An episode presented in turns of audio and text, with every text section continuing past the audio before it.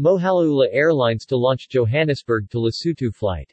Lesotho Airlines scheduled to be launched within a year is planning to start a scheduled commercial flight between Maseru, Lesotho and Johannesburg, South Africa as its initial route. Mohalula Airlines holds an Airline Operating Certificate AOC, which allows it to launch a full commercial air service out of Maseru, and eventually expand its scheduled routes to other destinations in South Africa and neighboring countries. There is a strong demand for scheduled air service between Johannesburg and Maseru, driven mostly by business travelers, but also having a major tourism potential. According to Mohalula Airlines CEO, Bafana Kgatsi, the company is excited to announce its plans to launch a commercial airline in 2023.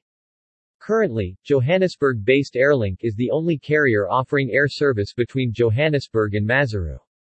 Bafana Kgatsi is a major business owner whose Bolakoa Enterprises is based in Lesotho. Aside from launching Mohalula Airlines, Nkatzi's company took part in establishing one of the largest commercial chicken broiler farms in Lesotho, and has subsidiaries in construction, consulting, and information technology.